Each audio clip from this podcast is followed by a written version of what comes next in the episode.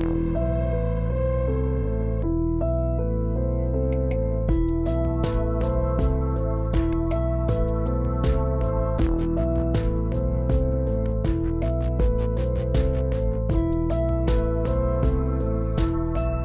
oh. It's uh, my turn. Oh gosh, I've just been. It's like such a difference from our first episode together, where I'm like, "You do it, no, you do it," and now I'm like trying to steal it every time. Steal my thunder. Hi. Hi, how are you? I'm I'm okay. Yeah, same, same, same. hmm I we've only been back for this is our third episode back. Yeah, we're just out here living the dream, living the dream. If the dream is a nightmare. Then we are living it. yes. All right, what do you have for me today? So today we haven't gotten mad at Texas in a while. And apparently I want to be mad at Texas again. I, So f- I feel like it's always we're always mad at Florida. So I think Texas deserves its like well, rem- we were mad at Texas with Darlie. Oh, that's right. Um, Ah, don't yeah. Now I that anger is boiling up. Oh, perfect. Yeah. So you, I'm I'm just getting you to a nice simmer Yeah, so that you're you. ready Thank you. for what I've got coming for Yeah. you. So Hit me with it. I feel like everybody listening to this is probably going to know the name. Um, so today we are going to talk about Melissa Lucio. Um, Never even heard of it. Y- once I get started, you'll probably know this. I'm going to tell you right up front. Um, I found this case because I was looking for something a little different. So I decided to go to the Innocence Project's page and they have an active petition right now. This is on the homepage. It really caught my attention. Uh, Melissa Lucio is set to be executed one week from this episode releasing. Oh my goodness. Her execution date is April 27th, 2022, and the Innocence Project is trying to stop it. Okay. Oh no. So there's a lot going on with people talking about this right now. Um I'm not going to lie, this is not an easy case to talk about. Okay. There is a lot of child abuse in this case. Ugh. And so um I'm I started looking into this case before we took our break. Um not going to lie, I have actually I I presented uh I did the case on Denise Amber Lee on the week I had originally atte- uh, wanted to cover Melissa? Lucio Okay. because when I started actually researching Melissa's story, I was extremely uncomfortable. Oh. Um, I didn't know how to feel about this. I honestly, when I started looking into it, I thought that the Innocence Project was wasting their time because she was guilty. Okay. Um, I I'm pretty sure that I have changed my mind, but um, just the story itself is hard, and so if uh, if people care about trying to help someone escape an execution that she probably does not deserve, um, you're gonna have to listen to a lot of physical abuse, a lot of sexual abuse to children in this episode. So Oh gosh. Okay. just be prepared for it. Whew. All right. Yeah, and um I'm going to tell you while I am leaning towards her being innocent, I am not 100% convinced. Uh, I just don't know. It's a really complicated case. So keep an open mind, I guess. yeah, keep an open mind. Um and if you don't agree with me, you know what? That's okay. Um, So- I have to say, earlier today on the way home, I was listening to the Gabriel Fer- Hernandez case. So Yeah. that already had my stomach hurting. You're already right So, there. uh, Yeah. All right. Hit me. Okay, so Melissa Lucio was born in Lubbock, Texas, to an extremely Catholic Mexican American family. Um, that kind of tells you the dynamic of her being raised. Just Okay. very religious, um, and uh, like a, a Mexican Catholic adhere to certain things. You'll probably pick up on what those things are as we keep going. Um, unfortunately, her family did live below the poverty line. They were extremely poor. Melissa's biological father had an affair with her mother while the father was still married to his wife. So her mother was the mistress. Yes. Okay. Um, her mother's name is Esperanza. Okay. Esperanza gave birth to Melissa as a single mother. And she quickly began a relationship with a man named Samuel Valencia. Um, I think that was just out of desperation to have someone help her raise this child. Okay. Samuel was a violent, angry, and abusive man. On one occasion, Samuel kicked Esperanza while he was wearing steel toe shoes. And uh, obviously, Esperanza raising her arms to protect her head and face, he kicked her so hard he broke her wrist. Oh gosh. This is not a good man. This is the man that is helping raise Melissa. And while Esperanza was with Samuel, um, he the together they had two more children. This was uh, Sonia and Diane. They were Melissa's younger sisters. Okay. Samuel died before Diane was born. I don't really know exactly what happened. I just know that he died while Esperanza was pregnant. Oh no. So, I mean, she's a single mother again. She's a single mother raising three children now and still not doing very well, very poor. So, she pretty quickly met a man named Eskiel Kilo Carr. He was just as bad, he was just as abusive towards Esperanza.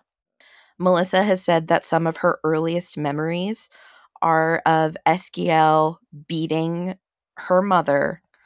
Um, and you know how sometimes you have those memories that are just so vivid, they're like flashes in Yeah. your brain. Yeah. It was kind of one of those that Melissa has said that uh, there was this one instance she remembers of Eskiel beating her mother. Her mother was holding groceries and she ended up dropping them and milk spilled across the floor. Yeah. Those are light bulb memories. Uh, Yeah. Remember, I think we talked about them in a case before where there's just flashes come back to you. Yep, and, And, they're yeah. they're burned in your Yeah. memory, and you always remember Yep. just that one little flash of a moment. Moment. Uh-huh. Yep. Um, Melissa had another memory of Eskiel dragging her mother across the kitchen floor by her hair, um, while Esperanza was bleeding from a head wound. Oh man. So this is the the environment that Melissa is being raised in. And this is the example of relationships that she's seeing.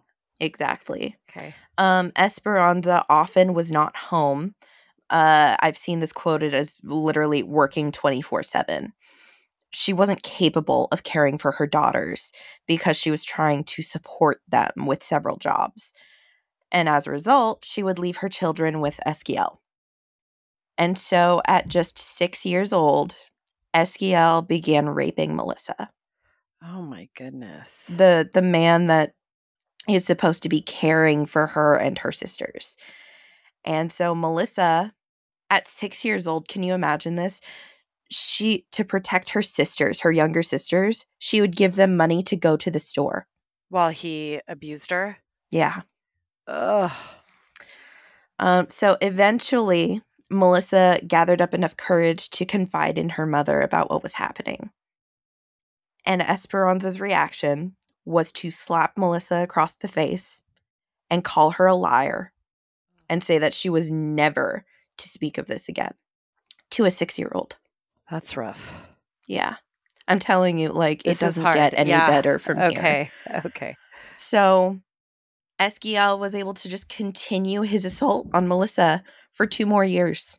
Uh, two years. Did And she try to tell anybody else, like a teacher or she anyone? was she was slapped and told to never speak of it again. So Esperanza and Eskiel eventually broke up around the time Melissa was eight or nine years old. And around that time, I mean, you would think, great, they broke up. Melissa Yeah. gets some kind of reprieve. But Yeah. Don't tell me. Melissa's uncle Andres began raping her as well. Oh my god. So uh, his wife and Melissa and uh, Esperanza would go out to garage sales together. So Andres would be left at home with the children and he would force her into a bedroom and rape her.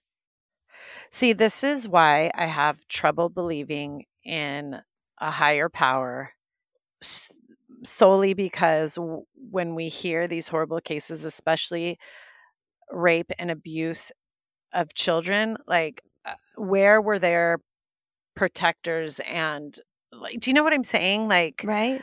I that is just I can't even I can't imagine. Yeah. And it I'm just I'm really sorry, but it it does not get any better. It this is yeah. Um I'm just going to keep going.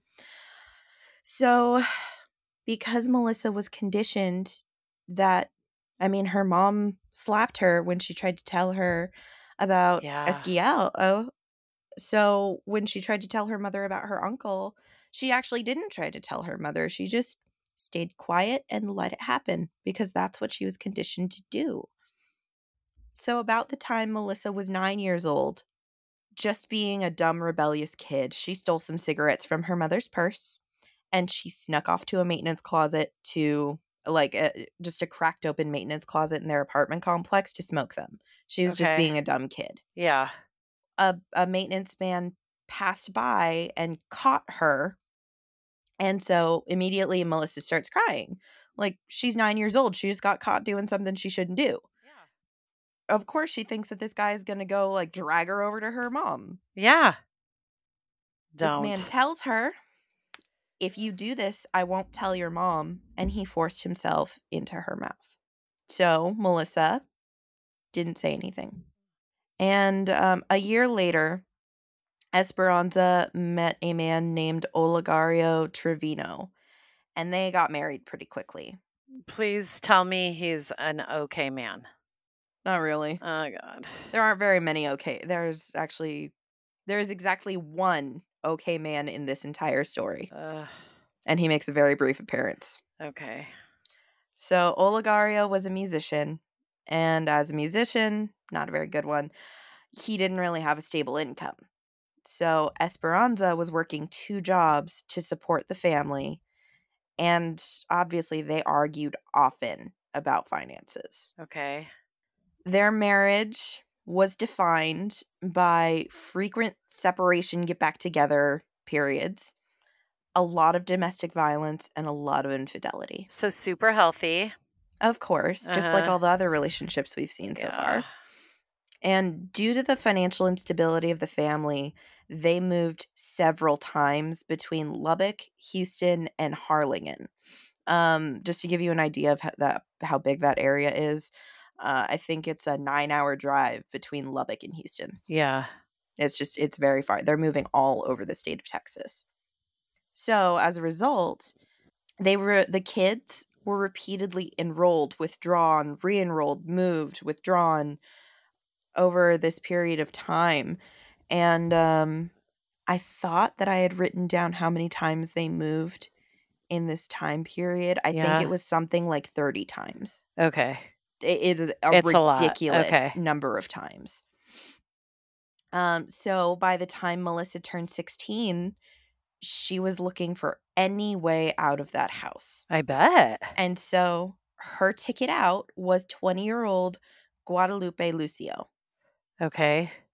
Texas law at the time, she was too young to consent to marriage, except her mother gave consent. So at 16 years old, Melissa married this 20 year old just to get out of the house. Okay. Unfortunately, Guadalupe was a violent alcoholic and a drug dealer. Of course. He repeatedly beat Melissa over the course of their marriage. And at 16 years old, like I said, that's when they got married. Just after their marriage, Guadalupe's sister introduced Melissa to cocaine. So, to deal with the pain of the trauma that she had, Melissa began to self medicate. Can I- do we get like anything good from any of this? Just No. please give me hope. No, nothing. No, I'm sorry. This is okay. this is not a good week. Um, Are you trying to be me? Are you trying to beat me at my own game here? I'm not. I just think that it's important because her execution date is, Is so literally seven days away. Okay. So it's I think it's important for people to hear the whole story because the Okay. whole story is not being told right now. Okay. So Guadalupe would go out on Friday nights to drink away their paycheck. And Melissa would ask her sister Sonia, please come with me. Please help me find him before he drinks our money away. We have children to feed, we have bills to pay. He and Melissa had five children together ultimately until one day he just abandoned them. Oh, God. Like, literally, one day he drove to a bus station, left their car there, and disappeared. And this was so sudden that Melissa actually reported him missing Wow. because she didn't think that he had abandoned them. So now Melissa kind of re- not kind of repeating the cycle here is a single mother trying to support five children on her own. And she quickly met a new man named Robert Alvarez. okay. And Robert was not any better. He's not our one good guy. I'll tell you when we get to the one good guy. yeah, please do. He beat her, choked her, raped her, and threatened to kill her pretty much constantly. And Melissa and her family sank deeper and deeper into poverty. She and Robert went on to have seven additional children. Excuse me? Seven more? That- Melissa is a Mexican Catholic. That means birth control is not an option. So, how many did she have prior to meeting him? Six? Five. They have 12 and children. she goes on to have seven more. Yep. And interspersed in all of this were several miscarriages. Um, I didn't want to detail those because obviously we don't need to. That's traumatic. Okay. She's had enough trauma. But keep in mind, she has been repeatedly sexually abused, physically abused. She's had several miscarriages. She is not in a good place. She's also hooked on cocaine Yeah. because it, she needed a way to escape. And she is just, by all accounts, she was just a struggling mother trying to take care of her family. this is horrible, Crystal. It's horrible. Yeah. At some point during their relationship, Melissa's children finally called CPS on themselves Oh my gosh. to say that there was domestic violence happening in the home. These poor babies. And the children, so one of the school principals for one of the children's schools, it's there's no easy way to say that dynamic because I don't know what child it was and a, a school principal saw Robert punching Melissa in the middle of a park in the middle of the day.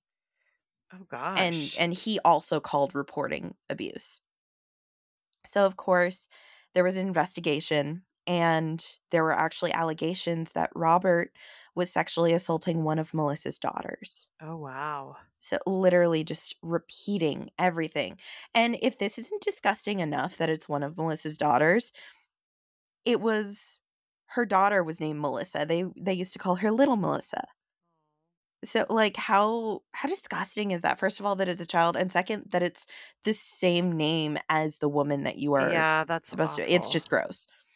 Unfortunately, this daughter actually recanted this disclosure later. I don't think that makes it any less legitimate. I think that she was threatened Oh, because yeah. Robert is not above beating. Yeah, obviously. Just because she recanted, I don't think that means anything. Yeah, I don't either. Um, there was also reports of abuse between the siblings. Like, the not siblings just- were abusing each other too. Yeah, Well, I mean, they see it. Uh, like, that's the only thing they know. That makes sense in a twisted way, I guess. it was very specific siblings, and I will I'll get into it a little bit more later. Okay. So somehow, despite several extremely well documented instances of physical, sexual, and verbal abuse, CPS and the police didn't intervene. I don't know why. I don't know why. They they decided to monitor the situation. Okay. So, of course, the family is constantly having financial troubles. They're trying to support 12 children. I don't think either parent was doing very well in the job department. They were often homeless, constantly moving around. Yeah. They pretty much relied on food banks and supply banks for food, clothing, and school supplies for the children. Yeah. And oh, oh, here it is. I knew that I had this somewhere. Over the course, Melissa was with Robert for seven years.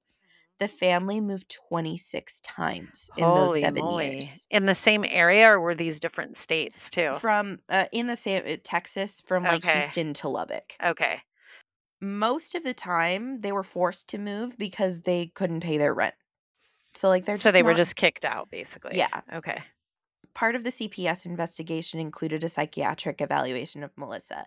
So finally, she's actually getting Some some, help. kind of mental health attention. Yeah. Hopefully. Dr. Xavier J. Martinez evaluated her and diagnosed her with cocaine abuse and dysphimic disorder. Dysphimic disorder? What's that? It's a chronic mood disorder. Okay. I'm going to sound like the DSM 5 here for a second Yeah. because I actually took this from the DSM 5. It is a chronic mood disorder, the symptoms of which are generalized degree of hopelessness, loss of energy, decreased activity, and underlying feelings of inadequacy. Oh. It sounds a lot like depression, right? Yeah, totally. It is a form of depression. Okay. It is a particularly concentrated form of depression, and it's categorized by lasting more than two years. And it used to be called depressive personality disorder until the 1970s, mm-hmm. but they changed it to persistent depressive disorder, Persistent and- depressive disorder. Uh, which is the more friendly way to say dysthymic Yeah. disorder. Okay. Like, there's so many Y's in this. I'm Yeah, not pronouncing yeah. it right. I'm sorry. No, it's fine. basically people with this disorder one of the ways that you diagnose it is that people suffering from this think depression is just part of their personality they think that it's just normal it's who they are So they've lived with it so long and that's just yeah, they That's don't just know who it. they are. Yeah. That makes Yeah. sense. Yeah. um I bet So there's a lot of people out there like that. Like that don't really know and they're not going to ask for help because they're just like this is exactly This is That's who one I of am. things Yeah. yeah people who suffer from this don't ask for help because they don't they don't realize that anything's wrong if that makes sense No, that totally know- makes sense. Yeah i know for most people that's not something you can comprehend of like Yeah. if you're feeling that shitty you should tell someone yeah. but when you think you're feeling that shitty because that's just you're a shitty feeling person Yeah. you don't know Yeah, just like when you've been raised in an abusive environment, that's all you know. So when someone when that's the situation you get yourself in, it that's just the way it is. absolutely Yeah. So um dr martinez recommended counseling for drug and alcohol abuse as well as personal vocational guidance parenting education and behavioral supervision for melissa. So he's basically telling her let's get you in a rehab program. Let's get you some therapy. Let's get you some parenting education. Let's get you some job training. Like he is actually putting her on a course to make good things happen for her. Good. Is And this I the think- only good guy? This guy? um i actually forgot about dr martinez okay, so good. two 'cause, good yeah, good.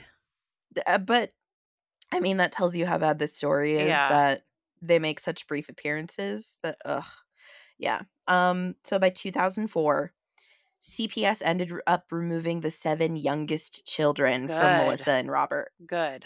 they cited parental negligence as their reason but it was um things like an unclean home environment inadequate food no electricity or water homelessness lack of supervision because both the parents were out working these are all symptoms of extreme poverty Yeah, 100%.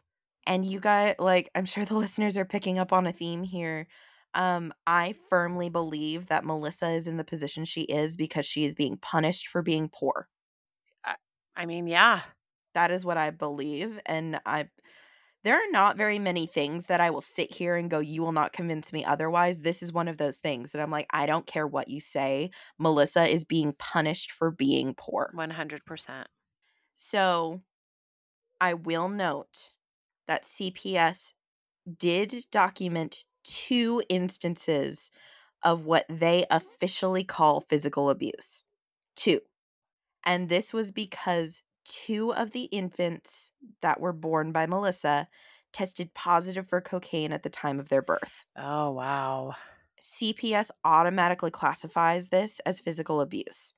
And I just I want to make it clear Okay. there are zero reports of physical violence by Melissa against her children. Other than the two the two young ones being born drug addicted, That's basically. I'm I'm trying to be very clear here Okay. that that's officially physical abuse. okay. There is no documented physical violence. Okay that's super important here. Okay.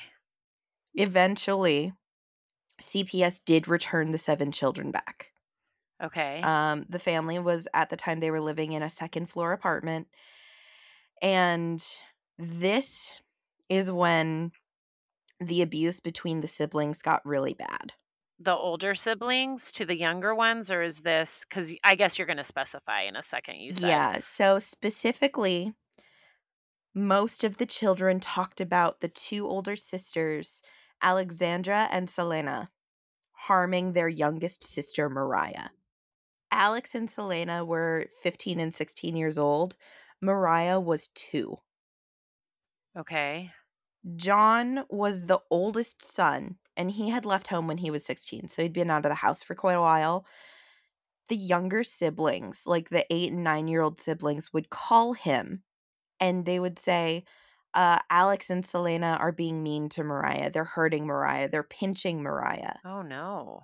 And so John would come home and he would visit. And so there was actually an extensive interview done on a YouTube podcast called The Lone Star Plate that released uh the beginning of March, I believe. John was on this and he was giving an an interview. He mentioned that at this time he, he was not getting along so well with his mother and Robert. He didn't say why, but it was bad enough that John would not visit his siblings if the parents were home. Oh. Um so there was one of these instances like so John would go to the house and he would I guess Mariah loved him. Oh. Like she would run, jump in his arms, cling to him, be all over him. And John start said that he started to notice that Mariah was physically terrified of Alex and Selena. oh no. She would cower. She her personality would change when they were in the room. And of course, these two girls are not going to do anything when John is there. Yeah. So this is just John going based on what his younger siblings are telling him and what he is seeing with his own eyes. He's never seen Alex or Selena physically harm Mariah. He's just kind of putting some pieces together. Yeah. So this brings us to February 15th, 2007. Okay. Melissa and the family were moving out of that two bedroom apartment and into somewhere else. Okay. Um, that second floor apartment, there was a very poorly maintained set of very steep stairs that led up to the apartment. Oh no. So Mariah actually had a little bit of a physical disability. I didn't see exactly what it was. I think I saw it was like one of her feet was slightly turned in, so it made her kind of wobbly when she would okay. walk. Yeah. Uh, it didn't really hinder her. It was just kind of a she was prone to accidents because of this very minor disability. Okay. S- Mariah fell down the stairs. Oh no. Reportedly, after the fall, she seemed fine. She seemed like herself, nothing seemed wrong. And Melissa did not witness the fall. It was actually the children who told her, Hey, Mariah fell down the stairs. Because she looked at Mariah and said, like, you know, you look fine. You're acting okay. Nothing seems wrong. Let's just not tell Robert about this. Because Mariah knew, I mean, Robert's beaten her for no reason. Yeah. How much do you think she's going to beat her if he knows that CPS has been watching them? Their baby just fell down the stairs. Exactly. So they, no one told Robert. Two days later, baby Mariah went down for a nap and never woke up. Oh no. Oh, that's so sad. John ended up visiting the house during this time. And um, when he got to the house, Mariah was in the back room sleeping. And a couple of the siblings mentioned, like, you know, Mariah's been down for a while. We can't wake her up. I mean, they're kids, so Yeah, they're going, don't- Mariah yeah. won't wake up. Uh-huh. So John, John's thinking Mariah loves me. If Yeah. anyone can get her up, all I have to do is open that door and say her name, and she will spring Yeah. out of that bed. Yeah. He goes in. I believe he said Alex was in the room with her. Alex left the room when John walked in, and that poor baby did not wake up. He said he picked her up. She wasn't really responding. And then he heard Melissa come home. Oh no. And like I said, he was not in a good place with them. yeah. During this this podcast interview, he said it was bad enough that he wanted to leave the house before the cops were called. Yeah.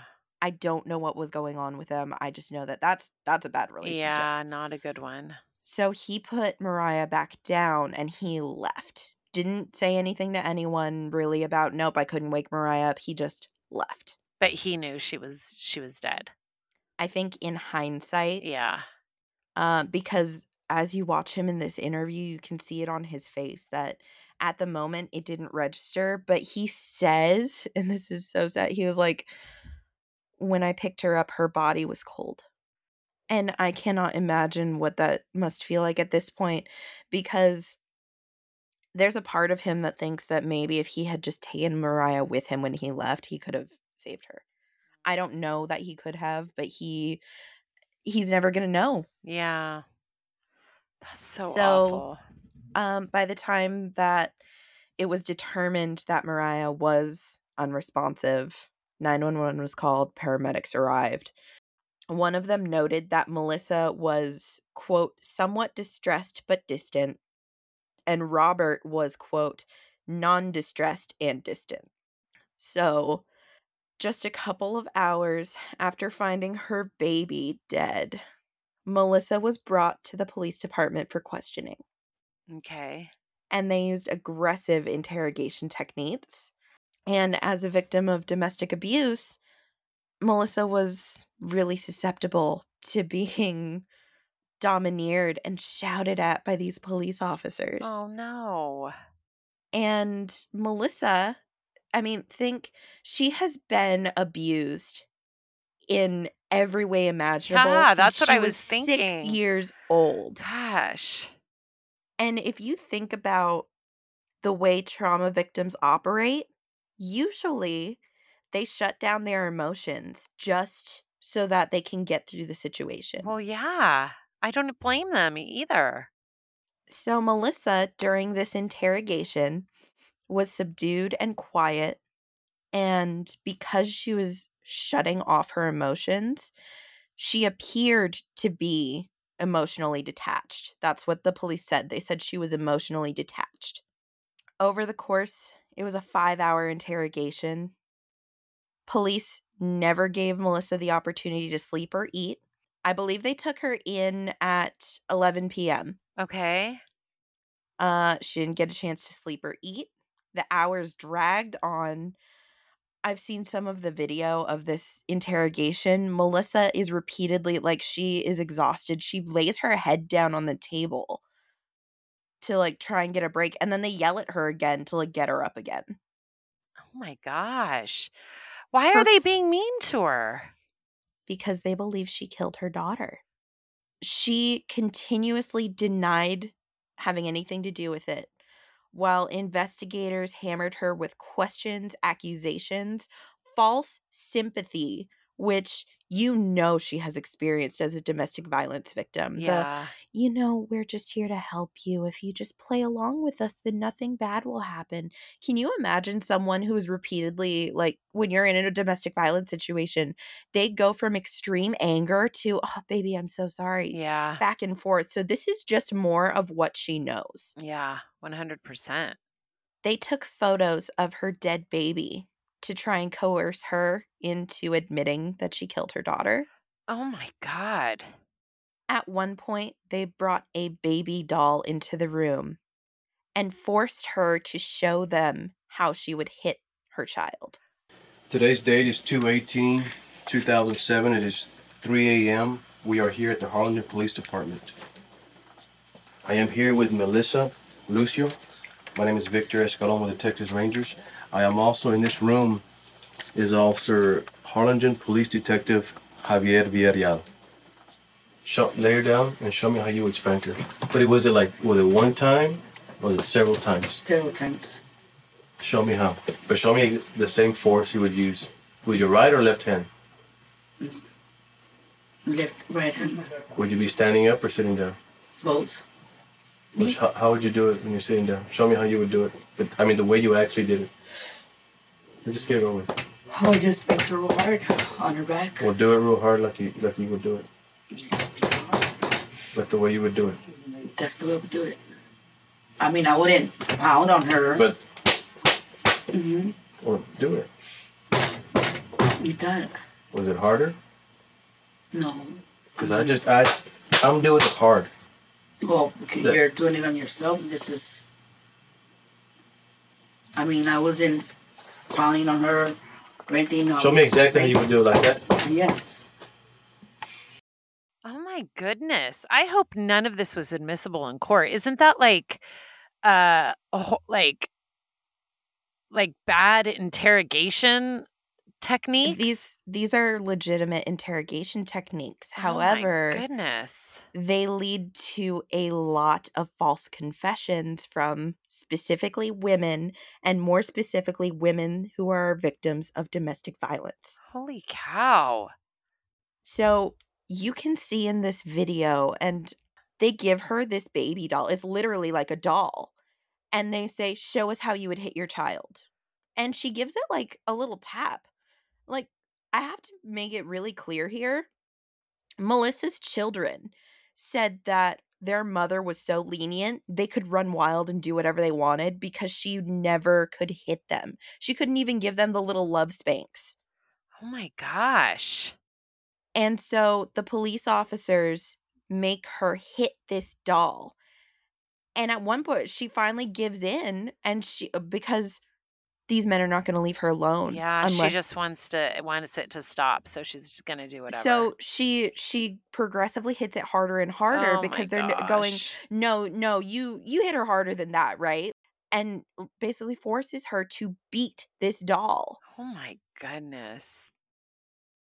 So again, remember Melissa is from a very strong Catholic background. Yeah. The investigators told her things like, God will forgive you if you tell us what you did. That kind of pisses me off. I don't see how this is like okay interrogation practices like that. I don't agree with it either. So, like I said, after five hours of interrogation, Melissa had been awake for 19 hours straight. Holy cow. she cow. had found her baby dead. hmm She broke down and finally just said what she needed to to make it Stop. Yep. She said, I guess I did it. I'm responsible. Yeah, I you know what? I don't blame her. Listening to what she's been through in her life and how how wh- how she's been treated by police, I mean, I don't blame her. Ultimately, she went to trial for capital murder of her child. Yeah, no. She needs help. Um, the Cameron County District Attorney Armando Villalobos was the lead prosecutor, and in Texas, that is a, an elected position. That was a reelection year, and he wanted to be reelected. Mm, So he decided to make an example of Melissa Lucio. of course. There, I have to repeat this again because this is so important. There is zero documented evidence to show that Melissa was ever physically abusive with her children. The only quote unquote confession that they could use was not even a confession, by the way. She did not say, I killed my daughter. She said, I'm responsible. Which in a way is like saying it but not not admitting that. Just she That- is. She's not the same. she's thing. responsible for her children, not for the the murder. yes. Yeah. Yeah. I that is not a confession. No. No. The police officers and the rangers who were in, uh, interrogating her testified saying that her demeanor was cold and indifferent regarding the death of her child. Melissa's defense had an expert witness who was ready to explain this behavior. they said that uh, they were going to testify that she what she had battered women syndrome. She was shutting down because that is her survival mechanism. And when she was faced with domineering and hostile male figures, which these men absolutely were, Yeah. her way to get through it was to shut down and say whatever she needed to to get through the situation and make it end. Yeah. The judge ruled the testimony was irrelevant and would not allow the How- expert to testify. Is that irrelevant? He said it was irrelevant because Melissa never devi- denied involvement in Mariah's death, except for the four hours and 50 minutes that she spent saying she had nothing to do with it. I- I don't know. That's just ridiculous. I'm so mad. without that expert, I told you we're mad at Texas this Yep. week. forever. Without that expert witness, Melissa had zero way to explain why she claimed responsibility and why she was acting the way she was. The jury did not get any context. Also, the jury never got to hear about the sexual assault she uh, suffered in her past, nothing about her physical abuse from her partners, nothing about None her of that? PTSD. Oh my goodness. No witnesses. There were no witnesses to testify about the allegations that, by the way, one of the other children was responsible for Mariah's death. I'll go into that in a minute. And actually, you know what the jury never heard? Hmm. They never heard about Mariah's accident falling down the stairs. Oh my goodness. I'll tell you what the jury did get. They got that statement that I'm responsible. They got photos of, and this is where I found this information before I found a lot of other stuff, which is why I almost initially did not cover this because I didn't think she deserved it. They found information about Mariah's body, which was covered in bruises, not only from the fall, but they were in many stages of healing Oh my gosh. all over her body. There was a photo. I I didn't see the photo until a few days ago. But I saw over and over Mariah had bite marks on her body. Oh no. From I'm her gonna you- siblings. I'm going to tell you right now, I saw the photo. That's not a damn bite mark. Oh. They the jury was also told that at the time of her death, Mariah had an untreated broken arm that was 6 or 7 weeks old. Oh my goodness. And they were told that Melissa admitted to killing her daughter even though she didn't. She didn't. She said she was responsible. So, Melissa was convicted of capital murder. I cannot believe that. Did anyone testify on her behalf? I'll get into the defense later. Melissa's defense team was not prepared for the penalty phase of the trial because the prosecution, making an example of Melissa, was going for the death penalty. Except Melissa has no criminal history. She has no documented evidence that she ever abused her children. Yeah. So what are they going to use? That's what to I'm wondering. prove that she deserves the death penalty. Yeah. What? She has a DWI. Oh my goodness. So because you have a DWI, that means you are a killer. Listen to this. By the way, this DWI, Melissa pled guilty to because after that five hour interrogation where she had been awake for 19 hours straight, I believe it was 3 a.m. that she finally broke down and said, I'm responsible. She was in custody for three months before they assigned her a public defender. Oh my goodness. And in that three months, they presented her with a DWI uh, charge against her. She didn't know what else to do, so she pled guilty. Oh my goodness. And that DWI is what they used against her to get the death penalty. Holy cow. and cow. she got it. that. This is ridiculous. This is If if this is real and she actually abused her daughter, because for a minute when I saw the information about the bruises and the broken arm and the bite marks, yeah, I was like, why would I want to help this woman? yeah. I just don't think that's what happened. I don't either. And how many other children are in the house? And how many other instances of abuse do we have proof of from the other children? Uh, we'll get into more uh, of that. We're nowhere near done right now. Okay. So, if her defense lawyer had been competent in any way, shape, or form, he should have been able to make a counter argument that this is ridiculous. She can't even That- get lucky there in having good uh defense. Oh, oh. Oh god. Melissa's family believes that the defense did a bad job on purpose. Because guess what? Just a couple of weeks after Melissa's conviction, he went to work for the DA's office. Excuse me? Yep. Whole oh my god. There's actually rumors that have been floating around that he knew he had a job with them at the time he was defending Melissa. You are kidding me. I I looked and I searched trying to find something to substantiate that. I think I saw a couple of uh interviews and things that said that the man clearly said if if you told me that I would be working for the DA's office, I would have called you a liar. Like there's nothing that says this is true, but the timing is real suspect. So anyway, he works for the office that is fighting to keep her in prison. And by the way, his wife works for the judge overseeing this Oh case, my which is a huge conflict of interest, Yeah, right? how come why didn't anyone catch that? Melissa's current legal team Is is filed okay. a motion Good. uh, as of a few weeks ago, formally requesting that that office recuse themselves. Thank you. I have not seen a response to it yet. And I'm and I'm kind of I kind of get the feeling we won't. I mean, it's getting down to the wire here. Um, I do have to say that we are recording this a few weeks in advance. So if there has been updates we can do an update. case, Yeah. I will try and get an update out there. But this is the information we have as of now. Melissa, of course, appealed her case. She appealed it six times. On her fifth appeal, her death sentence was reversed. Oh wow.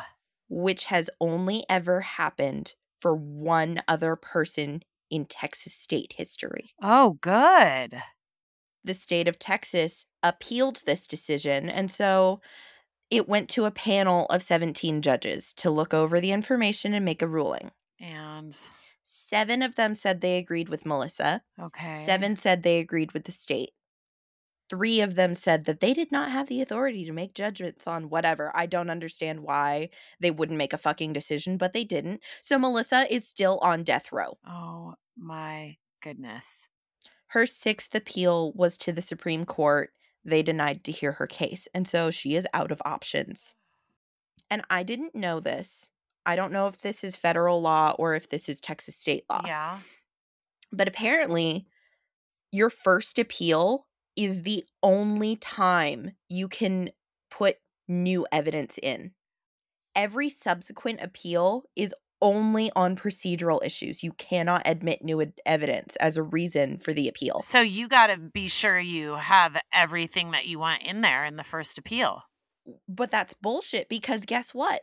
Just a couple of years ago, new evidence came out. Why do they And have they that as a rule? That seems so I don't know. It's almost like, okay, we're going to give you a chance, but you better not fuck up that chance. Yeah, I don't even understand, especially for situations like this where I wonder if it's to hinder appeals, like to not make them so soon to wait longer just in case you get more evidence. But then the longer you wait, the longer you're there, especially if you're innocent. Right, I have no idea. Um, so the new evidence that came out, one of so I don't know the exact order of all the children. There's only a few that really play in here. Yeah. I think John is the oldest. There's another daughter between John and Alex and Selena. Her name is Daniela. Daniela witnessed Alex slamming Mariah's head into the ground. Serious enough that Daniela would not allow her to be alone with her children anymore. Did she get to testify then? None of them did. None of them got called to testify. This is ridiculous. So, um, I'm like getting more and more amped up, so I just have to I, I mean, how did you feel when you were researching this? Jeez. I've been researching this for like a month now. Yeah. And it has bothered me more and more every time I look at my notes. Yeah. So, like I said, as of the release of this episode, Melissa's execution is set for one week from today. Okay. There's an active petition on the Innocence Project's website. Which I'm going to go sign right now. I will include it in the show notes Good. because I think it's important. yes. Selena has a TikTok Oh, where she talks about how her mother abused them. what? Let me play this shit for you. Oh my gosh. Oh, by the way, you can't find her TikTok because she got banned, Good. but the TikToks are everywhere. Go on YouTube, you'll find them. Okay. But I want to play this clip for you. Yeah, and I know what I'm doing after this. bruises from my mother's rings on my sister's body. So, so my mom did abuse my sister, and the abuse led to my sister's death. Do I think my mom meant to kill my sister? Absolutely not. But it happened, and that's what she's in prison for, and that's possibly what she will get executed for. Oh my god. So goodness. she's standing there. I mean, she sounds pretty serious about this. I'm going to tell you right now Selena's TikTok is the reason a lot of people think that Melissa is guilty just because of her TikToks. because she's come out and she's talked about how her mom abused them and how Have any of the other siblings come out and talked about it? They were all on this interview on this Lone Star uh, podcast. And what they say? Um, there was also recently a documentary that was released by a woman named Sabrina that has all of this footage of interviews she did with the kids, interviews she's done. I did not watch it. Um, I'm going to say that right now because I have heard that it is extremely biased. I really did not want to get inundated with biased information. I really did my best to try and use court documents for most of this. Uh, I used the Innocence Project for some of it. I used appeals. I know that this it's going to be biased because they're trying to defend her. Um, I didn't want to see something as biased as a documentary. It's a different tone of bias. okay. So I did not watch it. All right. The Sabrina, the creator of this documentary, in response to Selena's TikToks, started releasing unreleased documentary footage of interviews she conducted with Selena, Oh. where Selena says her mom never abused them. Oh. Like like she's point blank says that. Yes, she does. And even at the time that Mariah died, there was a PI that met with them. And Alex, the uh, I know I've been talking a lot about Selena because Selena is the one who's been more public facing. Yeah. Alex told the PI, I pushed her. What are you going to do? Arrest me? She admitted to pushing Mariah down the stairs. And that's probably now, did we go over the autopsy? I don't, there's not a whole lot of information about the autopsy. So they don't say how Um, she died? It's it's from head injuries from the fall. Well, yeah, that's what I would that I mean that's what I would figure. I will post a photo. It's not graphic. Um, it's just a very close up of this one particular mark on her body. It's the one that they claim is a bite mark. And I suppose if you looked at it, let me send it to you. Oh my gosh. I mean, you could you could see it and maybe think that some of these scratches are teeth marks, maybe, but that looks this- to me more like um a hand. Well, no, like like not a, like you know like when you dig your nails into somebody cuz that like but th- god, that would have to I could see that, but I mean, look at the the ruler that's next to it. This thing is five centimeters big. A bite mark by even a teenager would be double that size. So I have no idea what this is. I don't either. I don't think that it's a bite mark. And a forensic expert that they had look at this, not the one that testified in the trial, I'll talk about her in a minute, but a different one, said that they don't believe this is a bite mark based on striations in this mark. No, that kind of looks like too if like you know you're you're grabbing someone and then you like twist it like like you Oh, you know what I'm saying? I did not even think of Yeah, that because that's I don't know. I know this was on her back. I don't know what part. Yeah. What if they went to like snatch her shirt and got some of her skin? Yeah, that's what that looks like to me. I I could buy that Yeah. actually. hmm Okay. Yeah. So um in some of her TikToks um or on a social media post, I couldn't actually find this one. I saw people talking about it. I couldn't find the post. Selena has come out and said that you know, I told the police that my mom never heard us at the time because my mom asked me to lie. Oh my gosh. Sabrina Van Tassel, the creator of the documentary, obviously did a FOIA request as part of her research. Oh. Guess who was never interviewed by the police and is a damn liar? Who? Selena. Oh my goodness. How could she tell the police that she was never abused because her mom told her to if she was never even interviewed by the police? Oh my gosh. Like I said during the interview with Lone Star Plate, John actually actively says that his mother was too lenient with them. She would shout at them, she would threaten to spank them, but she could never actually do it. Her niece said that her Aunt Mel's house was the fun house. She would make you whatever you wanted for breakfast. You could run around and do whatever you wanted. She loved being at her Aunt Mel's house. Melissa's mother and sister, Sonia, talked about how they would tell Melissa, Melissa, you need to spank your children. They're running around like hooligans. Yeah. And Melissa would say no. So Well, you yeah, have because she all probably wanted them to be kids yeah, with all the horrible shit she's already, you know. yeah. And so you exposed have all of these stories of people saying Melissa would never lay a hand on her children. Yeah. She doted on her children. She loved her children, especially the baby. She said that I think it was Sonia said that some of the other kids were actually jealous of how much Melissa loved Mariah. Oh. That makes me sad. Some of that was actually due to so the seven children were removed from her care. Mhm. Mariah was only a few weeks old when she was removed. Oh. And so she was being raised away from Melissa. So she would be extra loving to her oh. because she needed to establish that mother bond with the baby that she couldn't. Um so sad. so you have all of these people saying Melissa never laid a hand on her children and you have two of her daughters. The two that everyone else says Abused. Injured this yeah. baby. Yeah. and those two are the ones saying that their mom abused them. Yeah. No one is making the connection there. Hello. Yeah. Jeez. So, a PI that worked on this case, her name was Lynn Marie Garcia. Mm-hmm. She interviewed both Alex and Selena, and this is the woman that Alex admitted she pushed her down the stairs Oh, to to this lady. to the PI. Yeah. So the PI goes to the lawyer, the defense lawyers, and she said, um, one of the children admitted to harming this baby. And the lawyer said they weren't going to use it. That's so bizarre.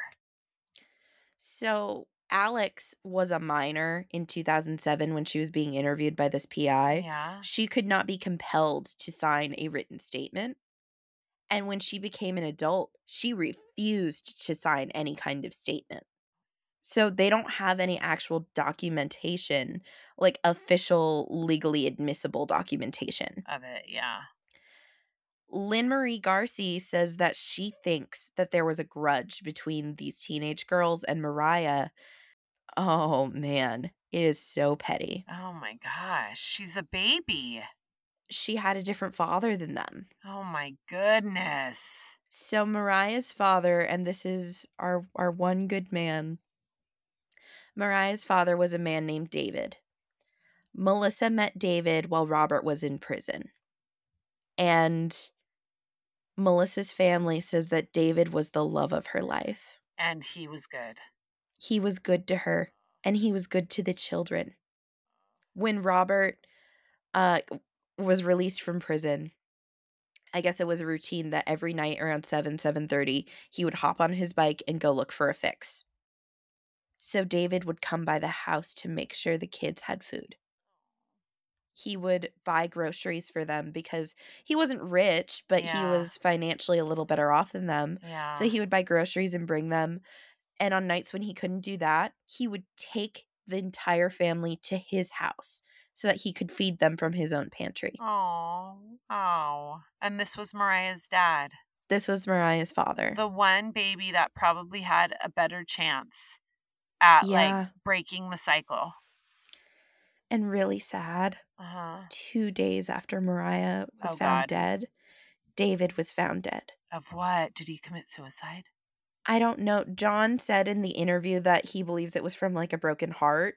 Oh. It makes it sound like there was no like serious reason or no homicide or anything like that. yeah, but still. Here's where we get back to this grudge that Selena specifically had against Mariah. Probably Alex too, but this is very specific to Selena. In a filmed interview, it wasn't used for the documentary, but it, there's a 15 year old Selena telling the story about the night Mariah was born. Usually, a 15 year old telling the story, it would probably be real cutesy. No. So she said that at the time she didn't even know her mom was pregnant. I believe she was 13 at the time. Okay, maybe you don't know your mom's pregnant, whatever. And so suddenly one night her mom was just giving birth on the floor in their home. That's a little odd. Okay. So she talked about the fact that they were poor. I mean, we've said this a few times. They were in extreme poverty. So they Yeah. didn't really have a lot. Yeah.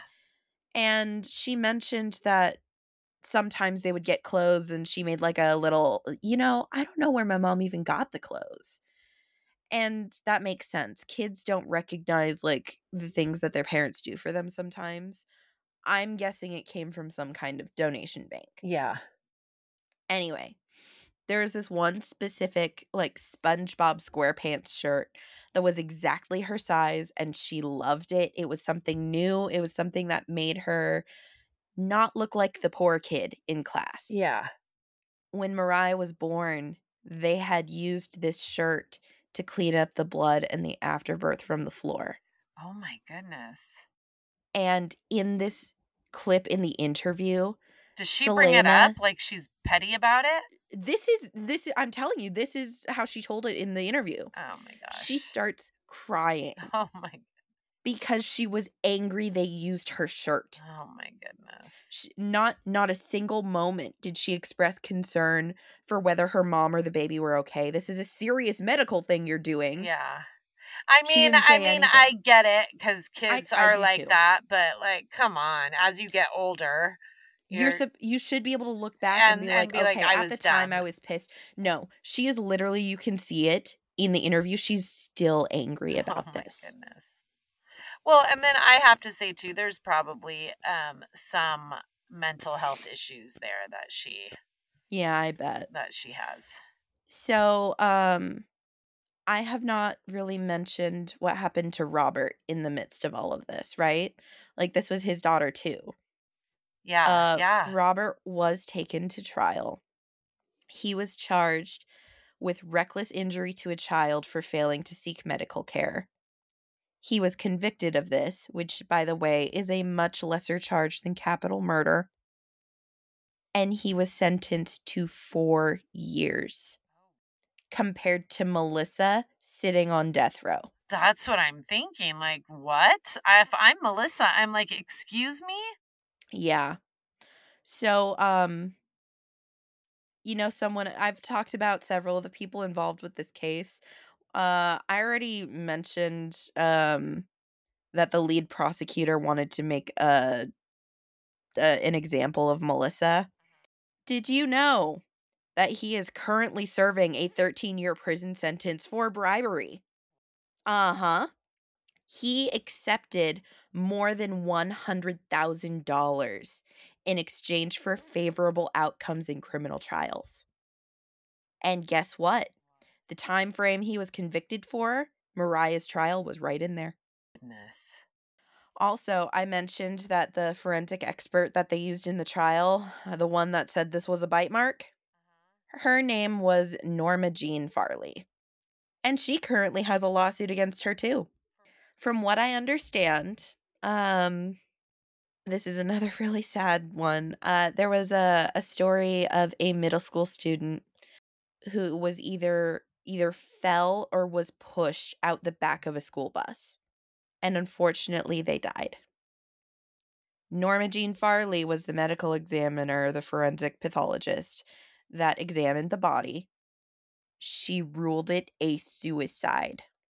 So the family is um, bringing, trying to bring charges against her for negligence, I think, malpractice. I'm not exactly sure what, but she's in the middle of this lawsuit right now. And that is the forensic expert that they used in Melissa's trial. Also, I forgot to write this down, but this is interesting. Uh, they thought that the mark on Mariah's back was back was a bite mark, right? Yeah. Um, we all kind of know that like bite mark is junk science these days, but back then they still kind of believed in it. You think something's a bite mark, what do you do? You take a bite mold, And, right? Yeah. Guess what they did? And they didn't use it in trial because it didn't match. They took a, a bite mark from her and it doesn't match. They took a bite mold from Melissa to try and see if it matched. They didn't use it in the trial. And the only reason they would not is if it didn't match. Yeah, obviously. Jeez. So, um, I mean, that brings us to I mean, the end here. I really wish that there was some kind of positive in all of this. There could be if you guys go outside this peti- petition I'm to gonna stop the definitely execution sign it. Yeah. This is awful. yeah, um I mean, there is entirely the possibility that Melissa did this, but with all of the evidence pointing to the contrary, the fact that she did not get a fair trial in and of itself, I don't care at this point. If she did it, she deserves a fair trial, which she did not get. And I don't understand how this happened. Yeah, this is this is awful. So that's And, why like, I'm saying It's like, geez, this woman deserves a break. Deserves like absolutely. something. She has had a life literally start to finish of trauma. Her earliest memories are from her stepfather beating the shit out of her mother. She was sexually assaulted from the age of six, basically for the rest of her life. She's been physically abused. She's been abused by the system. She's been in prison since 2008 for something that she probably didn't even Yeah, do. I don't think she did. She uh, she didn't do it, And, you know, and now she's going to be put to death for it. And to be And- honest, if I were her, I I would not have hope at all. And I- yeah. maybe I I don't know. beat them to the punch. Yeah. I, I could, yeah. I, I just don't would know. have zero hope at this point because my whole life has been shit. And now And- I lose a baby and now I'm going to be executed. I mean, the only hopeful thing about it is if I were her, is thinking then I'll be with my baby soon and the love of my life who happens to be dead as well. Yeah. Um, there's a little bit of speculation by Melissa's family that perhaps she knew that her daughters, like Selena and Alex, were responsible for this. And she admitted to it to protect her children. Well, then that Um, just shows what. oh, God, this is I'm heartbreaking. not sure that I believe that. Mhm. Um, while it's it's distinctly a possibility based on everything that everyone else says about her qualities as a mother, I almost feel like it was more about making the interrogation stop than it was about protecting her children because I think if she was protecting her children, she would have admitted to it right away. Yeah. Um, I don't think she would have held out for five hours, especially given that she's she's a victim of domestic violence. You do what you need to do to make it stop. If what she needed to do to make it stop was to say, I did it, this was me, I think she would have done it sooner. I think they broke her down and she did it. She held out as long as she did because that's she had to. I don't think that she did this to protect her daughters. Her daughters don't deserve protection. Um yeah, this this is a hard one. Yeah, this that's just awful. Mhm. So this was That was hard. And I hope we have like good news or a good update by the Yeah. time this releases. But I I'm telling you, I'm not hopeful and I I don't know. I mean, if they could get an 11th hour pardon for Rodney Reed, um, I'm hoping they can do it for Melissa Lucio. It's also the state of Texas, so I really don't know. And I hope that anyone responsible for this horrible injustice to her gets what they deserve. I really hope she gets what she deserves. Um, but like I like you said, um, I j- I'm not hopeful. Yeah, I'm not hopeful at all. Yeah. Ugh. So I found this completely on accident, and um, sorry everyone. I hope this gave more context to what is going on because Selena's TikToks affected a lot of people. And I don't think that you can trust someone that lies as much as she does. Even in her initial interviews, the interviewer asks her point blank, Did your mother abuse you? She starts out saying no. And then, like, in the middle of you know it's it's a it's a journalist technique it's an interrogation technique that you ask a question and you let them talk as long as they will talk and when they stop talking you stay silent Yeah. because eventually they'll start talking again Yeah. This happened in that interview where uh, initially she says no she never did anything to us and then there's a little bit of silence and she changes her mind. She's like no no no she did and so the interviewer goes wait she did or she didn't because you just said she did not? And selena openly goes well you know other people have said and the interviewer goes no i don't want to know what other people have said i want to know what you have to say. And selena says you know so it's hard because other people say things and then what they say becomes part of my memory, which is so true. And and she was young and impressionable at the time. I think her first answer of no is the truth. So I I mean I could go on and on about this. I have to stop. I would recommend watching the interview um that they did on Lone Star Plate. There there's two versions of it. There's a shortened 45 minute version. I watched the full 2 hour version cuz I wanted all of it. It was a good interview. And um yeah, I just All right. I got to be done. Mm, woof, that was bad. Oh well, if if it gets some people to act on it. I hope so. Yeah. Well, thanks for that little love nugget, Crystal. yeah, you're welcome. Um I'm tired. I'm fed up with people. well, yeah. And um and Texas.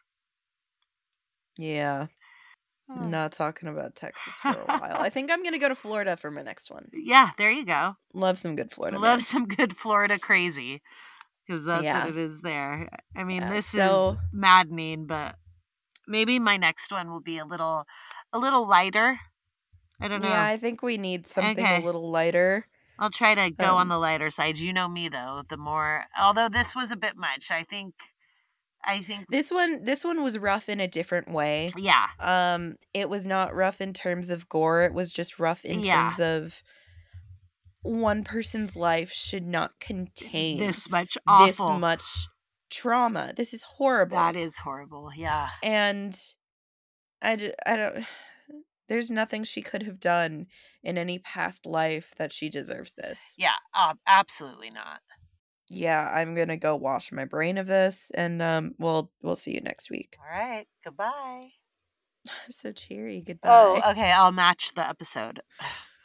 Fuck it. Bye.